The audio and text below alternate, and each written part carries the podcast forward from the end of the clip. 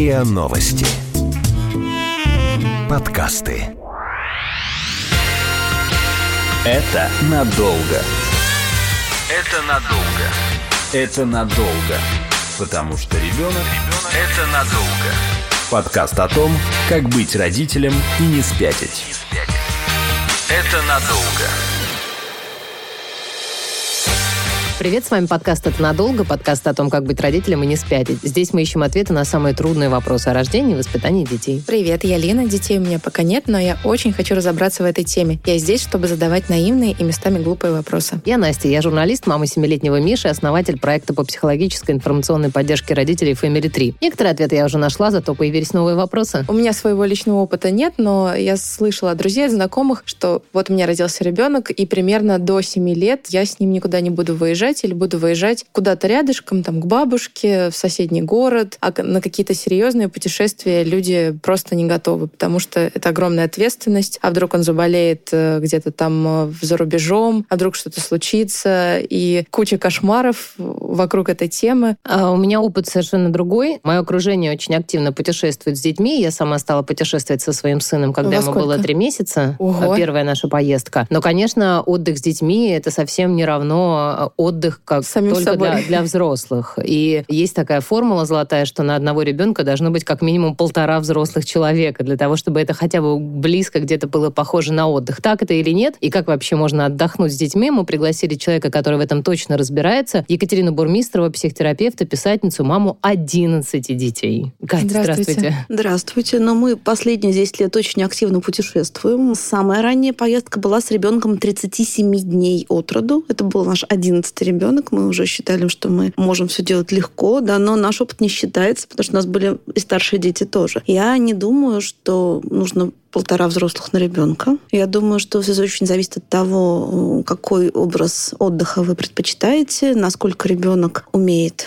адаптироваться, насколько он по типологии легко адаптируется, и вообще, как, ну, что вы любите, да, от, от цель задач и от того, к какому типу вы относитесь. Если это совсем первый ребенок, как по нему понять? И не было еще путешествий. Сначала на Легко он родителей. На родителей надо смотреть. Есть тип родителей, которых энергетизируют поездки. Это совсем не сто процентов родителей. Это те, кто от новых впечатлений, от мест, от э, перемещений в пространстве, от нового запаха, от музея, от культуры, от улочек другой формы с другим покрытием, получит удовольствие и отдохнет при любом раскладе. Это люди, для которых новый энергетизатор. Это я. Да. Я тоже И я. очень люблю. Ну вот мы, видите, собрались. Значит, а есть люди, для которых новый стресс. И, по-моему, мы с вами говорили, или не с вами, в каком-то другом подкасте мы говорили о том, что очень часто в пары люди подбираются по принципу дополнения. Что один из супругов в паре любит новое, и для него это главный отдых, а другой любит стабильность, отсутствие новых событий, маршрутов и каких-то там неожиданностей. И вот, вот тогда вот сложно. Если оба в паре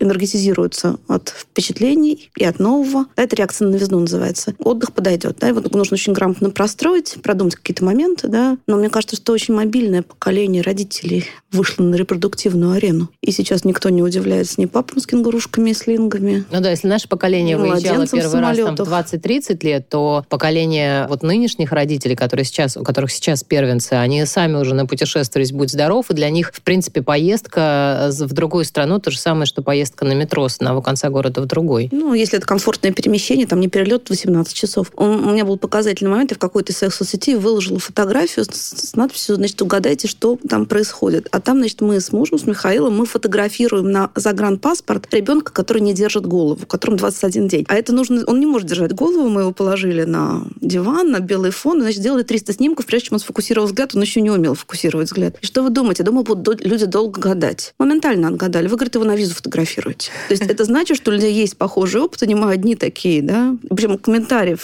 тех, кто понял, что это за сюжет, было гораздо больше, чем комментариев, значит, ну, с неверным ответом. Тем не менее, давайте поговорим о том, что необходимо учитывать в поездках с ребенком. Какие важные раз, два, три. Нужно себе галочки поставить. Это я учел, об этом я подумал, и вот к этому я подготовился. И тогда можно быть, ну, более-менее спокойным. Я скажу, начну с несвойственного, на самом деле, мне пункта, но он наиболее важен для большинства людей. Это все-таки продумать медицинскую страховку, медицинскую помощь. У меня была на приеме пара на прошлой неделе. Там муж, значит, э, с опытом военным. Он говорит, главное, чтобы был военный госпиталь в 20 минутах езды для меня. Вот для него такая да, опция. Военный госпиталь не обязательно, но как вы будете в случае, да, если это понадобится, э, достигать медицинской помощи, какая она будет, да, это нужно просто продумать заранее, взять определенный тип страховки. И по этому поводу море информации в интернете. Я могу сказать, что за наш опыт нам, по-моему, не приходилось прибегать к помощи ребенку ни разу, но мы всегда это простраивали. Значит, плюс я считаю, что запас необходимых с медицинской части начнем лекарств, к которым вы привыкли. Гомеопатия это, либо вы ненавидите гомеопатию, там это ваши таблетки, и это ваши привычные там капли, да. Вот вы их везете. То, что обеспечит комфорт. Первое – это медицина. Второе – это продумать период адаптации в поездке ребенка. Это важная история. И тоже связанная с логистикой, потому что часто люди думают, сейчас мы приедем. И на месте разберемся, И да? через час мы начнем отдыхать. Все, мы, значит, все подготовим. У нас через час начнется отдых. Это может быть, если ребенок быстро приспосабливается и тоже получает удовольствие от нового. Но чем младше ребенок, тем меньше тех, кто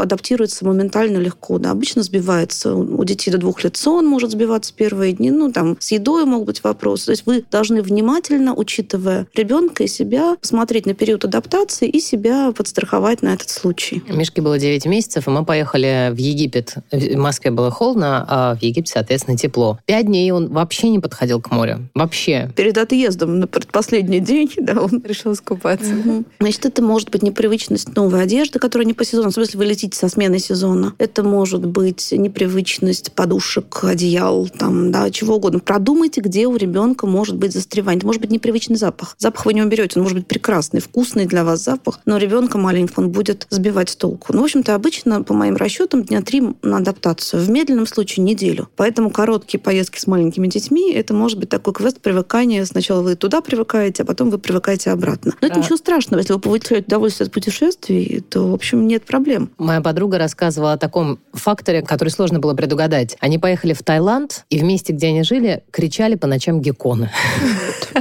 Или что-нибудь другое может кричать, квакать, шуршать. И Стучаться в стекло. Да, они не спали п- примерно там первую неделю где-то. Это надолго. Это надолго. Подкаст о том, как быть родителем и не спятить.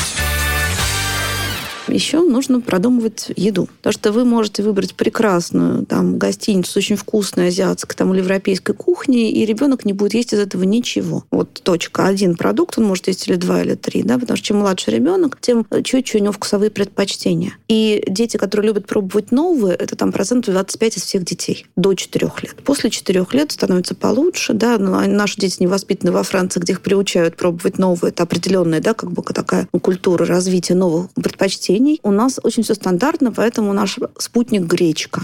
Да? Мы берем с собой гречку и можно холодной водой заварить. возможностью варить, да, ну, либо что-то другое, да, что ребенок любит. Там ваши мюсли, которые ребенок съест точно. Сейчас я, может быть, какой-то там гипертревожный прозвучу бабуси, но ничего подобного. Это уровень вашего комфорта. Если у ребенка четкие вкусовые предпочтения, он должен переехать и есть то, что он привык есть. В этом смысле прекрасно, пока ребенок находится на грудном очень удобно. С детьми первого года жизни путешествовать очень удобно. Пока Положил не ползают, вообще да, волшебно. и Да. поехал. Но бывает, что, наоборот, то, что ест ребенок, продается в основном не в России, да, и вам здесь приходится вставать на уши и кормить его этим. Значит, э, дальше, ну, в общем-то, можно все это обобщить одним словом. Чем больше из привычного образа жизни ребенка маленького, особенно вы можете воспроизвести, тем вам будет и проще, и ему. Одеялка, пахнущая домом, книжка, которую вы привыкли читать перед сном, та же самая, игрушка, да, так называемый переходный объект, то есть та игрушка, которую ребенок любит, предпочитает, вот не 25 мягких игрушек, а одну, которую он действительно любит. Ее нельзя забыть. Вот если вы ее забыли, да,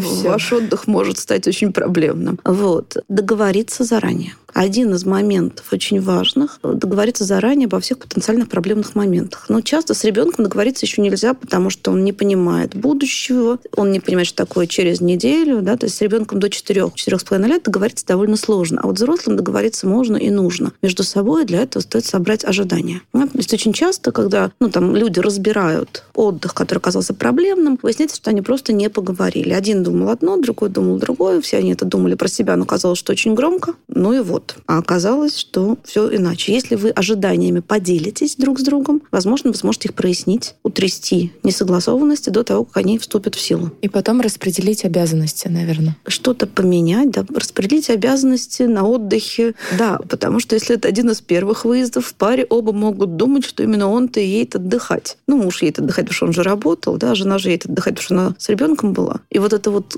конкуренция, кто будет первый отдыхать на отдыхе, она может испортить какое-то количество впечатлений. Да, я тоже помню наш первый отдых с э, отцом моего ребенка. Я была уверена, что мы будем гулять по улицам, а он думал, что мы будем лежать на, э, на кровати и смотреть э, на прекрасный морской пейзаж. Вот оба ожидания хороши, просто они не совпадают. Да, если вы это прокачали заранее, да, выяснили, вы, по крайней мере, хотя бы, даже если не договорились, поймете, с чем вы будете иметь дело. Но и вообще еще при планировании отдыха здорово ожидания согласовывать, потому что для кого-то, если нет завтрака в отеле, это не отдых, а для кого-то, если нужно есть вне дома, это не отдых точно. Ну, в общем, нужно согласовывать представление об отдыхе, это как представление о повседневной жизни. Если ребенку больше, чем 3,5-4 года, с ним бы тоже здорово все согласовать. Потому что иногда ребенок четко думает, ну, основываясь обычно на опыте предыдущего отдыха, что там будет что-то, там вот такие шарики, или там вот такая горка, или там вот такой замок. И у него это в планах, для него это так же важно, как вот ваш пейзаж из окна, да? А там тоже что-то прекрасное, но другое. Ну, то есть вывести в слова, помочь ребенку вывести в слова ожидания, тоже важная история. Если вы можете учесть, вообще прекрасно. Это вопрос больше к педиатру, но уверена, что у Кати есть на это ответ. Смена часовых поясов, режим адаптации. Кто-то говорит, что э, нужно не больше 12 дней делать отпуск с маленькими детьми, кто-то говорит наоборот. Вот как раз неделя на адаптацию туда, неделя обратно, как минимум лучше две недели брать. А кто-то говорит, что для малышей вообще не подходит смена климата и смена часовых поясов. Кто-то говорит, что ну, мы живем в таком мире, что вы собираетесь их упаковать в коробку. Значит, большой джетлаг проблемен. У меня, честно скажу, мы с джетлагом больше четырех часов не летали.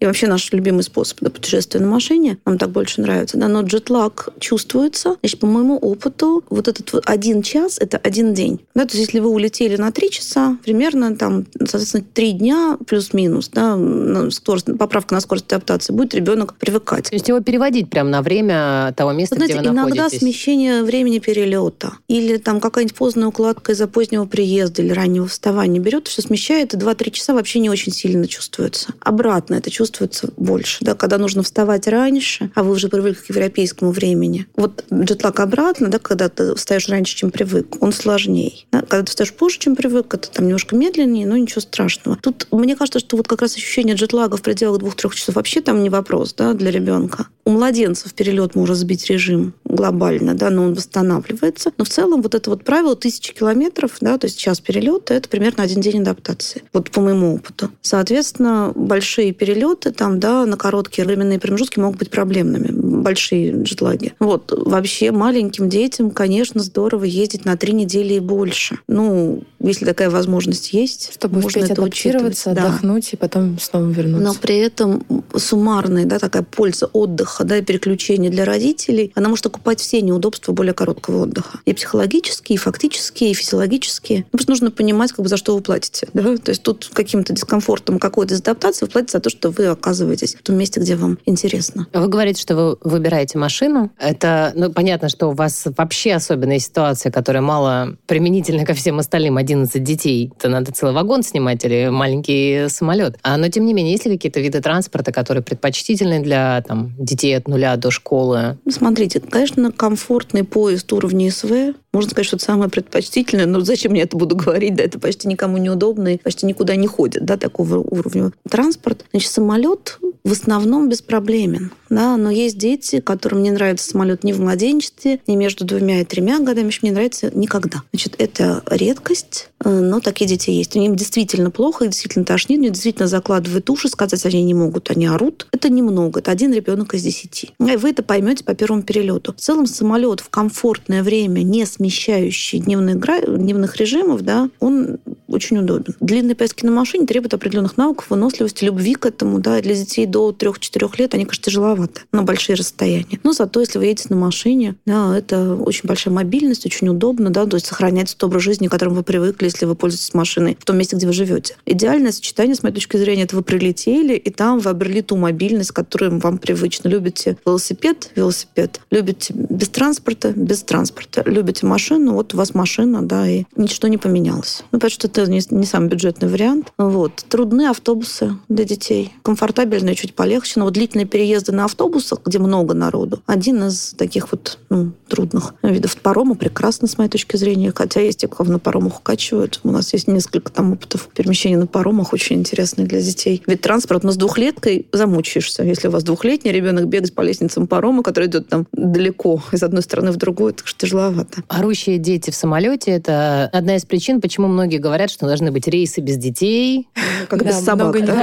А мой опыт решения этой проблемы, пока он был маленький, как раз не мог сказать грудь. Или там для кого-то это соска. Но, наверное, это не всем подходит. Есть еще какие-то способы облегчить ребенку вот эти моменты взлета и посадки? Ну, чупа-чупс. Да. Как это не педагогично, зато дешево, надежно и практично. Если нет аллергии. Сосалки, да. Это могут быть фруктовые чупа-чупс, что радикальный такой способ, да. Что-то, что действительно можно сосать. И чем То есть взлетная, она была не случайна. Абсолютно. Досглатывание помогает э, три четверти этих ощущений убрать. Мне очень нравится, как делают французские авиалинии. Они сажают всех пассажиров с детьми в одну зону самолета. И они там вместе. Там, такой, получается, там такая, значит, получается тусовка, там очень шумно, но при этом там люди все в одной ситуации, да, и это не смущает никого, кто рядом. Это очень хороший ход. Не, почему не так делают не все авиакомпании, я не знаю. Но по факту вот только они, ну, из тех, что я летала. Значит, э, для детей чуть постарше. Это, в общем-то, вредные мультики, ну, в смысле, хорошие мультики на том экране, который вы можете включить даже во время взлета и посадки, да, и они, ну, очень сильно смягчают момент, особенно если ребенок смотрит мультики мало, он просто ждет этих мультиков. Какой-нибудь специальный именно на взлет и на посадку. Да, и для детей чуть старше обещание каких-то там бонусов, то есть это положительное оперантное обуславливание, метод поведенческой терапии, да, что ты сейчас потерпишь, а потом у тебя будет вот... Вознаграждение. Да, и вот эти самолетные наборы прекрасная плюшка для тех, кто от них еще не устал. Детей, да, самолетные наборы для маленьких, знаете, да? Выдают карандашки, раскраски какие-то. Вот, можете ввести свой самолетный набор, потому что на самолетный набор минут 20 уходит, дальше он надоедает. Да, если у вас еще там в рюкзачке припасено что-то, чем вы можете ребенка развлечь, что куплено именно на перелет, на переезд, да, то это здорово. Мы это... спасаемся наклейками. Наклейки, у нас есть да. маленькие настольные игры. Сейчас их, слава богу, очень много на разные возрасты. Прям на столике раскладываете? Да-да-да, они такие магнитные миниатюрные, да, магнитные, чтобы не размером с ладонь. Очень удобно. Прикольно.